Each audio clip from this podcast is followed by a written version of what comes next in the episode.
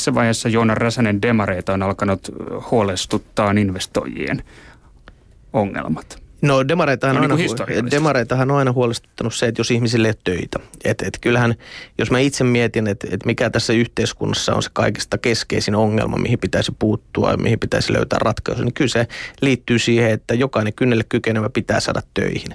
Et jos me ajatellaan tätä Suomen, Suomen tilannetta, niin ei tämä ainakaan ratkaise sillä, että ratkea sillä, että me tehdään vähemmän töitä, vaan enemmän töitä. Ja sitten mietitään, että mistä me niitä töitä saadaan. Totta kai kotimarkkinoiden kehitys on yksi asia, mihin pitää käyttää, käyttää tarmoa ja pitää huolta siitä, että täällä myös palvelusektorilla pystyy, pystyy menestymään ja palvelusektori pystyy työllistämään. Mutta iso kysymys on siinä, että miten me saadaan meidän vienti vetämään. Miten me saadaan sellainen vientistrategia, mikä pohjautuu niihin megatrendeihin, mitä maailmalla on ja miten me päästään niihin kiinni, miten me pystytään hyödyntämään sitä osaamista esim. cleantech-puolella, mitä, mitä Suomessa on, ja viemään niitä tuotteita markkinoille.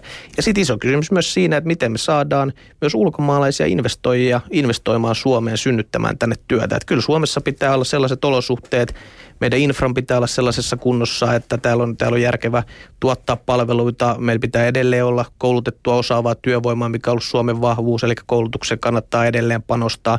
Ja sitä kautta sitten myös varmasti saadaan niitä ulkomaalaisia investoijia luottamaan siihen, että Suomessa kannattaa palveluita ja tuotteita tuottaa ja, ja saadaan sitten sitä kautta myös investointeja, koska Suomi on pääomaköyhä maa ja, ja kyllä tänne tarvitaan ulkomaalaista rahaa.